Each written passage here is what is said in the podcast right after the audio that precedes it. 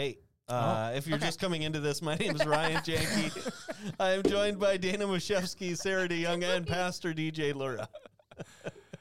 Oh, God bless you, folks. It's 2024, and it's off the rails. Yep. Takes a long time. You know, maybe we should invest a little bit in some sound effects and go beyond the little red box. You can add things honestly, onto the board. What we need to do is do all of these and then make a cheat sheet of like this. Yeah, what means what? Symbol means this actual noise. Because have a laminated. That one's just fun. Mm-hmm. It is. Sometimes that's when you prove a point.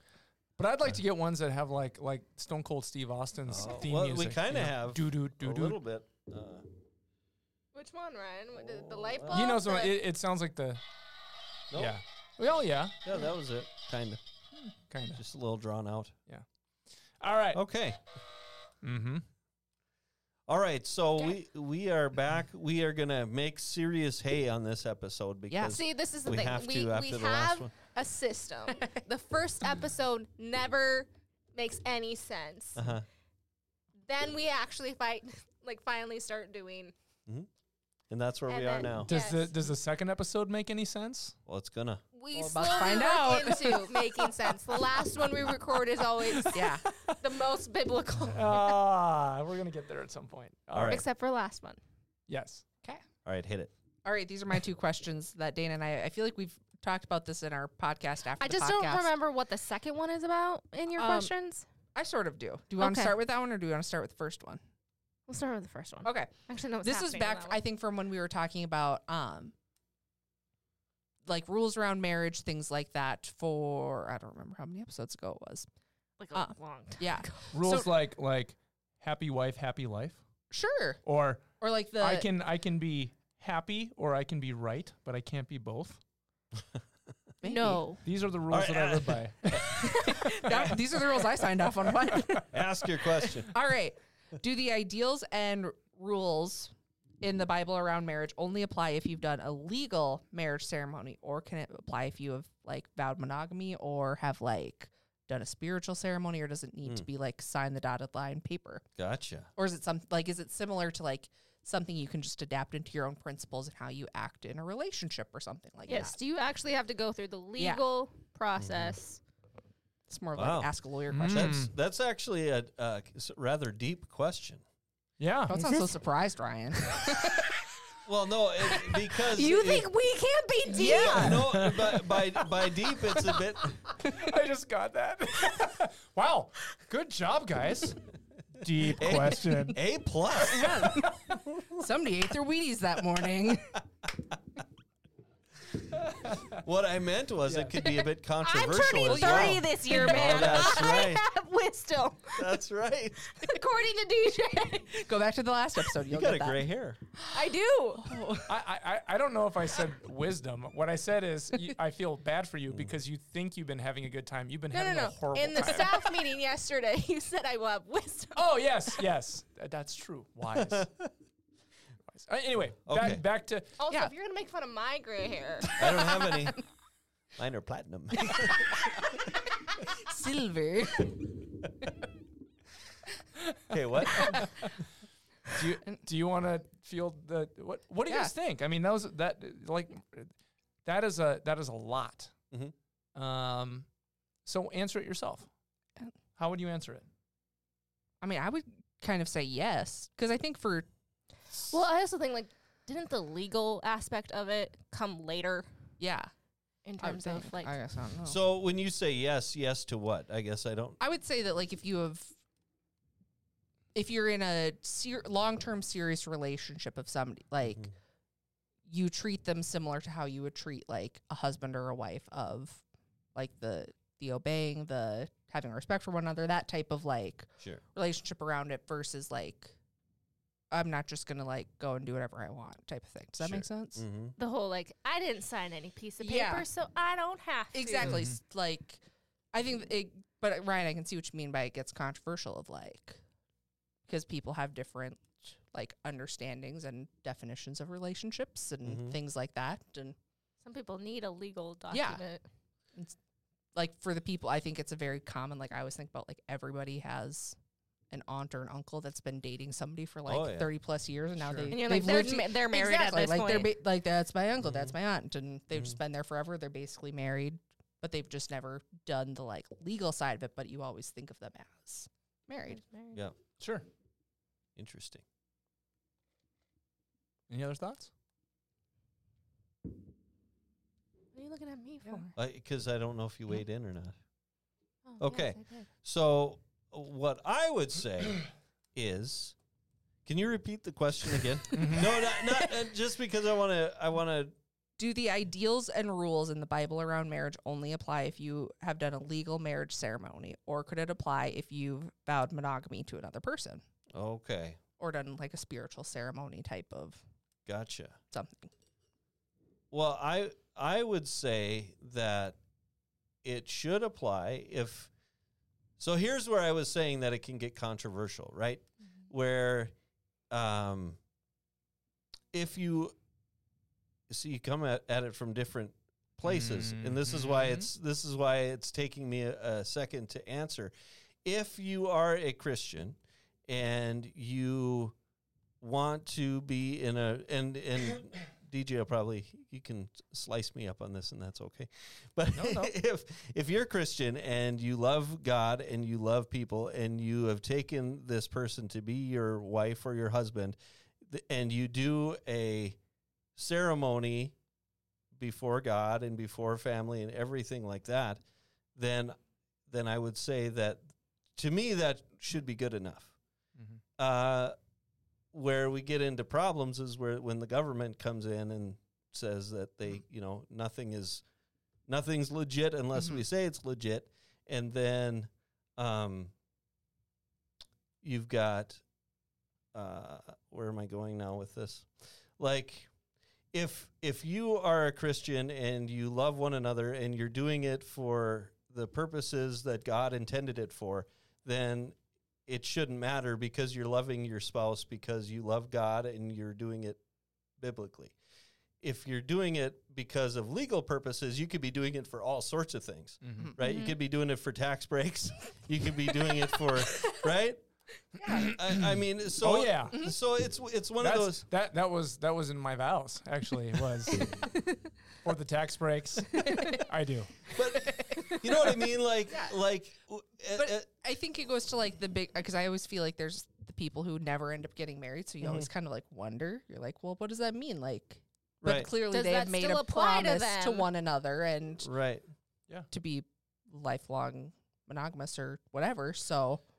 There are also, I know a couple that like don't want to do it because of legal reasons. Yeah, like, well, it's too much hassle. But I think now that it's gone to a point where if it's not done on the legal side, then people just feel like, well, I can just walk away and whatever, So then it doesn't matter as much. Fair. But I think that if you are doing things biblically, then you should be doing things biblically, whether it's legal or not, right? Yeah, and I think it's a great question. And what I'm going to say is a lot. So I want you guys to say all that you need to say or want to say before I weigh in. Okay. I do better when I write, when I have these big thoughts, because my head is all over the place. No, I got you. You guys have anything else you want to add? No. Okay. I guess I have a slightly off question. If you were to, like, as a pastor, do a wedding for a couple, does that automatically make it legally binding? No. Okay. You have to go to the courthouse. Right. So you like, if they don't give you the piece of paper to be like, can you sign our marriage license, then it's not actually legally. No. What a pastor does, if they're a recognized pastor by the state, is we are authorized to perform legal marriages where we serve as an officer of the state. Yeah. Right. In that capacity as pastor. And this goes back to common law before there was even the United States. Yeah. Well, there is no common law marriage in North Dakota. I don't know if a lot of people know that. Right. Yeah. I mean common law, like British law, like what our law is based off of is the common law of Western society. But if they don't want to do the legal marriage, right? Yeah. So if they don't go and get that piece of paper from the courthouse, then it's not. Got it. Right. So is somebody legally, when is somebody legally married? Like, if So Tabitha and I had to go and get a marriage certificate from the courthouse. And we probably did that, I'm going to guess now, like a week or 2 weeks or whatever before we actually got married. Mm-hmm. So what is our actual wedding date then? By the office. So the date, so there's a couple things. It's by the date of signature. Yeah, so you have some legal requirements. One is you get the license, but the license has not been actualized until the marriage ceremony, the signing of the document, and the announcement publicly of the ratification of the document. Mm-hmm. I now pronounce you husband and wife. Okay. But those don't always happen in that order. Right. So it kind of flows. All those things have to fall into place, and then you are legally married according to, you know, the principle of the document, because it's a document. It's a binding contract. Yeah. And so the activation of the binding contract is when everything has been signed and it's been announced publicly. Mm-hmm. So it's usually the day, not down to the minute, of the wedding ceremony. Okay. When all those things come into place. But you may, like I've done weddings where I've had the couple sign it in advance, and during the ceremony, I'll have the witnesses, which is usually the best man and the maid or matron of honor. Mm-hmm. When the couple's lighting their unity candle or mixing their unity sand or tying their unity knot or whatever, doing their unity hula hoop dance, whatever it may be. Yeah. Skydiving. Yes. Usually at that point is when I will invite the best man, and not everyone does this. In fact, I've not seen a lot of people do it aside from me and maybe a few others. I'll have them come and sign the document. Doing the signing publicly? During the ceremony. Mm-hmm. So there's many witnesses to the legally binding part of it. They as soon as the couple files, their name is on it. Mm-hmm. So the signature is my signature, or whoever the officiant is, and the witnesses. Mm-hmm. Yep. They all have to be of legal age. Yep. And in the state of Minnesota, I'm registered. North Dakota, they don't care. Mm-hmm. Minnesota, I'm registered in a county. Classic so North Dakota. I have to write the county. And it used to be back in the day, I had to write the book and the page that my name is written in. Yeah. So, because my name is written in the book of marriage. That's awesome. Yeah, in Minnesota. I don't know how awesome that is.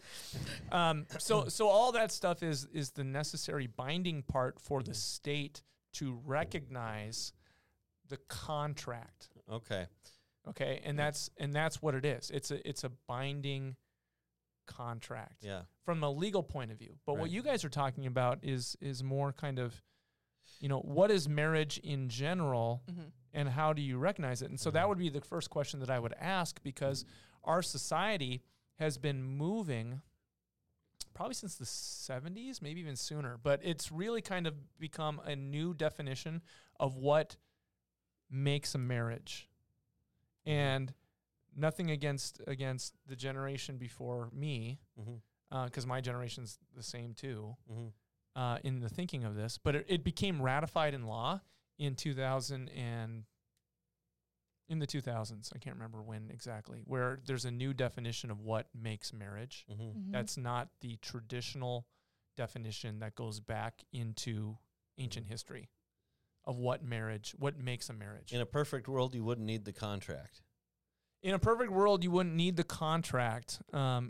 And from the church perspective, especially the Lutheran Church, the move in the Lutheran Church was to remove the religious ceremony of the blessing of the marriage from the binding, from the contractual binding. So Luther would say, rather than having a pastor be the state's witness, go to the courthouse, get legally married at the courthouse, then come to church and let us bless the union.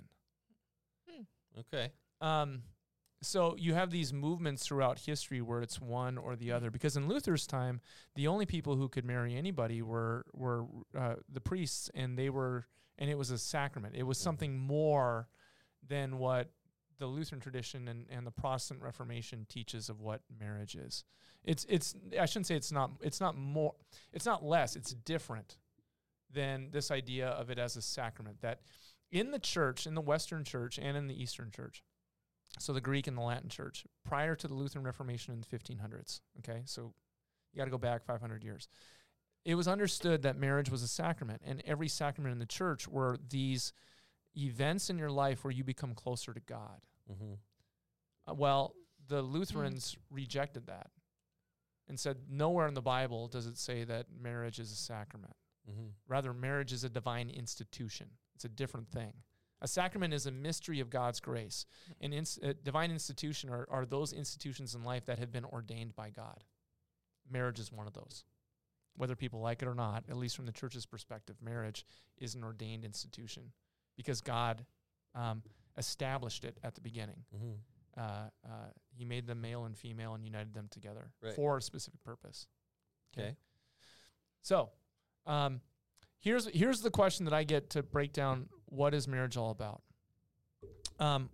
What makes a marriage? What defines it?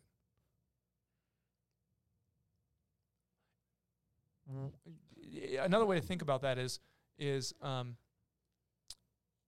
what do you need for a marriage to be there where it and without that, it's no longer a marriage?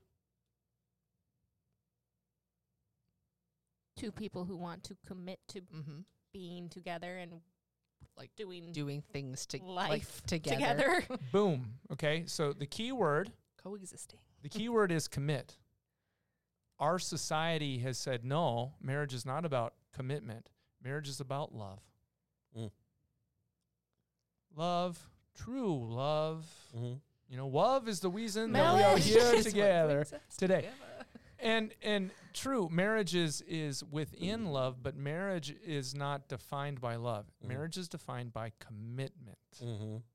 So here's the hard fact about marriage, and I want you to think about the question that you asked based on this statement. Unless there's a ring on that finger, all bets are off. How does that change your statement? Huh. If you're not invested whole hog, if you don't got skin in the game, fair. It doesn't matter. That's a good point. Mm-hmm. And that's the thing. I mean, I can say to someone, and we do this all the time, you're my best friend. Mm-hmm. And I'm looking right at Ryan. You're my best friend, Ryan. And I can mean it. I told you guys. And I can mean it in the moment. Uh-huh. But as soon as things don't go my way. Uh-huh. As soon as Ryan leaves, changes jobs. Well, that's why he made you sign that piece of paper. You know, as soon as the Broncos beat the Seahawks. Yeah. Stupid Ryan and his stupid Broncos. We'll never be friends again. That's right. He's dead. You're dead to me. I'm taking my ball and I'm going home. Yeah. Marriage and the binding contract in marriage, the legal aspect is what gives consequence. Mm. So that if this relationship, if this commitment is broken, there's a consequence to it. Mm-hmm. Who is invested in a marriage? Unless they did a prenup. Yeah, well, even then, there's going to be consequence because of the breakup of the union. There's now going to have to be more. Some people think it's going to be less cost. It's more costs. It's more costly because there are more than just the married couple that are invested in this union. Mm-hmm. Mm-hmm. So that means that there are many, in a legal sense, there are many parties that have damage or harm that's done to them if there's a dissolution of this union. Okay? Just like any other legal contract. So think about who are actually, why is marriage necessary and who is actually harmed by the dissolution of marriage? Like the act of getting married?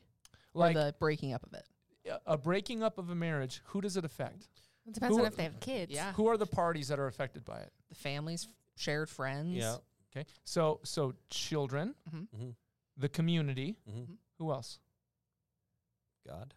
The two people who were married. The two people that were in partnership are now no longer in partnership. And the way I've heard it is, it's no different than someone who's become a widow or a widower, except the corpse is still walking around. Mm-hmm. And you can bump into them at the supermarket. Yeah. But not only that, though, the state. Mm. The state has a vested interest in binding committed relationships because that is the building block of any foundation.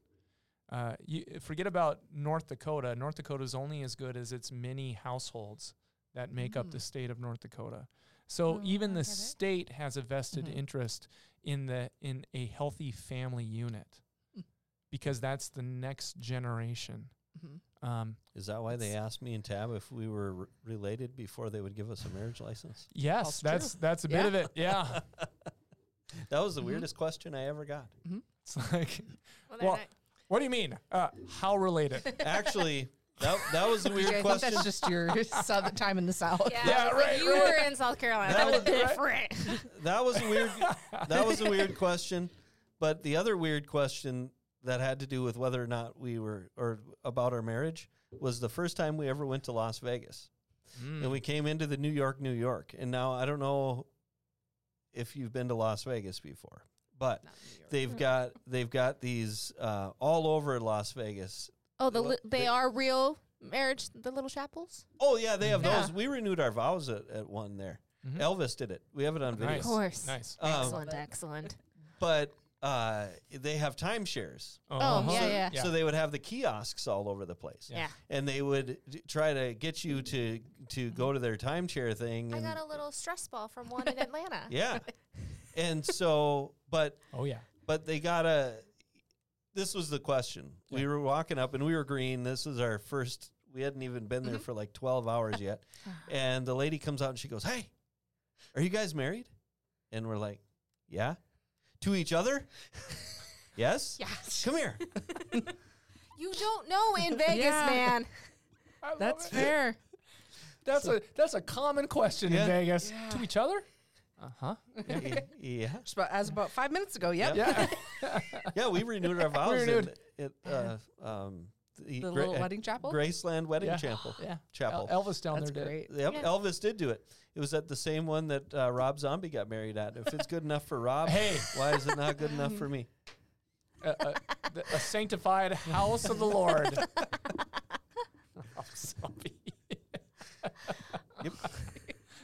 That's Ryan's claim to fame. Anyway, go on. I feel like you can't after that. Yeah. I got like nowhere to go. I feel like you answered it, though, DJ. Like, that makes sense. Does that make sense? But, like, that, As the why behind, like, not just the legal, but it affects a lot more. It's also why the question about marriage outside of the norm throughout history, being one man and one woman, is always a question that needs a lot of thought to it. Why not one woman and three men? Or two women and three men. Why can that not be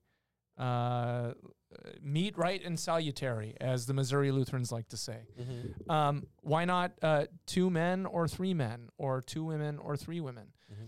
When you take out the importance of the commitment for the sake of the parties that are involved in the union, which always includes children, because from time immemorial, you can go back to ancient Greece. They had different rules about who's involved in the union and how they're involved with the union, but there's always a place for honoring and uplifting normatively as one man and one woman for the sake of the next generation.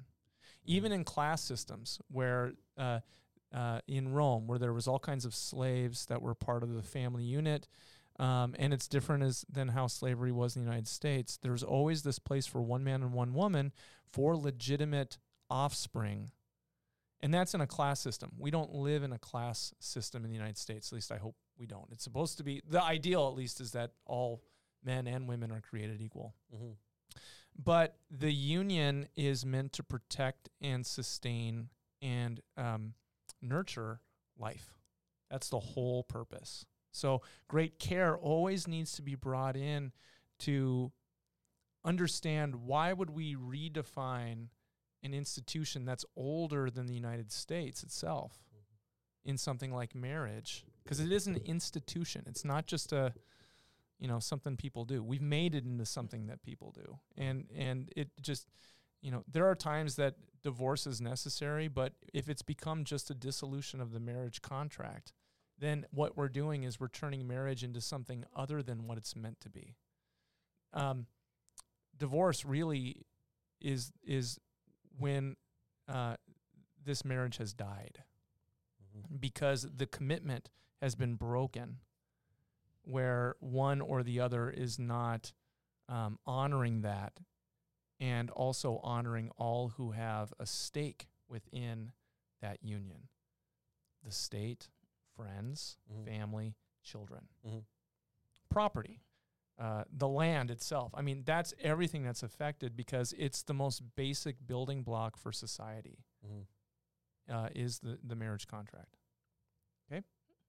Okay. Cool. Okay, I'm gonna follow push. Up. I'm gonna push now. Okay, I'm gonna push. Push where? What about those who can't have children that get married? I'm gonna Tai Chi it. Or what about people who just don't want children? Yeah. The union is still valid, because what you want and what you can have can always be a surprise. Mm-hmm. The commitment still protects it, mm-hmm. regardless. Okay. Of what your intention is or what you think is possible. Okay. All right. Cool. Dana, your iPad locked up. Oh. So I can't see my second question. Oh, yeah, you had two. Oh, because I would add, too, marriage, again, it's not about children, mm-hmm. oh. just like it's not about love. It's about commitment. Mm-hmm. And true commitment is where there is a consequence. Love just helps make that commitment a little bit easier. Mm-hmm. The commitment creates the kind of love that we are individually desiring. It's desiring to be known and to be validated in who I am as I am, warts and all. And that's what love is created when two people, when a husband and a wife, choose daily to honor the other, to put their needs and wants above their own. When that's not happening, that's where symptoms enter into a marriage that can lead to breakdown and can ultimately end in divorce. In the ancient world, divorce was absolutely life or death because of the status of women and children within ancient society. It's less of a detriment that way in modern society, because women can own property, and women have every legal right and advantage as any man does and should. And so the detriment is not like that, but it still causes major damage to individuals, to couples, to children, to communities, and ultimately to society as a whole. Okay. All right. So is your second question a follow-up to this one? No, it's totally different. Yeah. Oh, okay. Man, split this episode, Dana, right here. Yep. Well, thank you, everybody, for joining us in another episode of that podcast. Riveting, blah, blah, blah. Riveting! Heavenly Father, thank you. Thank you for this time, Lord. Thank you for marriage. Thank you for the commitment that people make to one another, Lord. I pray for the people who are married, who are listening to this episode, that their relationship would be strong. For the people who are in committed relationships, Lord, I pray that you would watch over them and bless that relationship. In Jesus' name, amen. Amen. All right. Thanks for joining us. Again, you can find us at 4601 South University Drive in Fargo. That's North Dakota. You can also go online to atonementfargo.org or atonement.live, or you can also go to the YouTubes and search Atonement Fargo. For Dana Mushefsky, Sarah DeYoung, and Pastor DJ Lura, I'm Ryan Janke. Thanks for joining us. We'll see you next time on another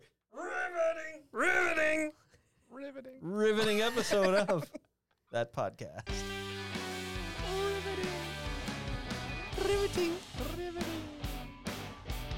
Riveting.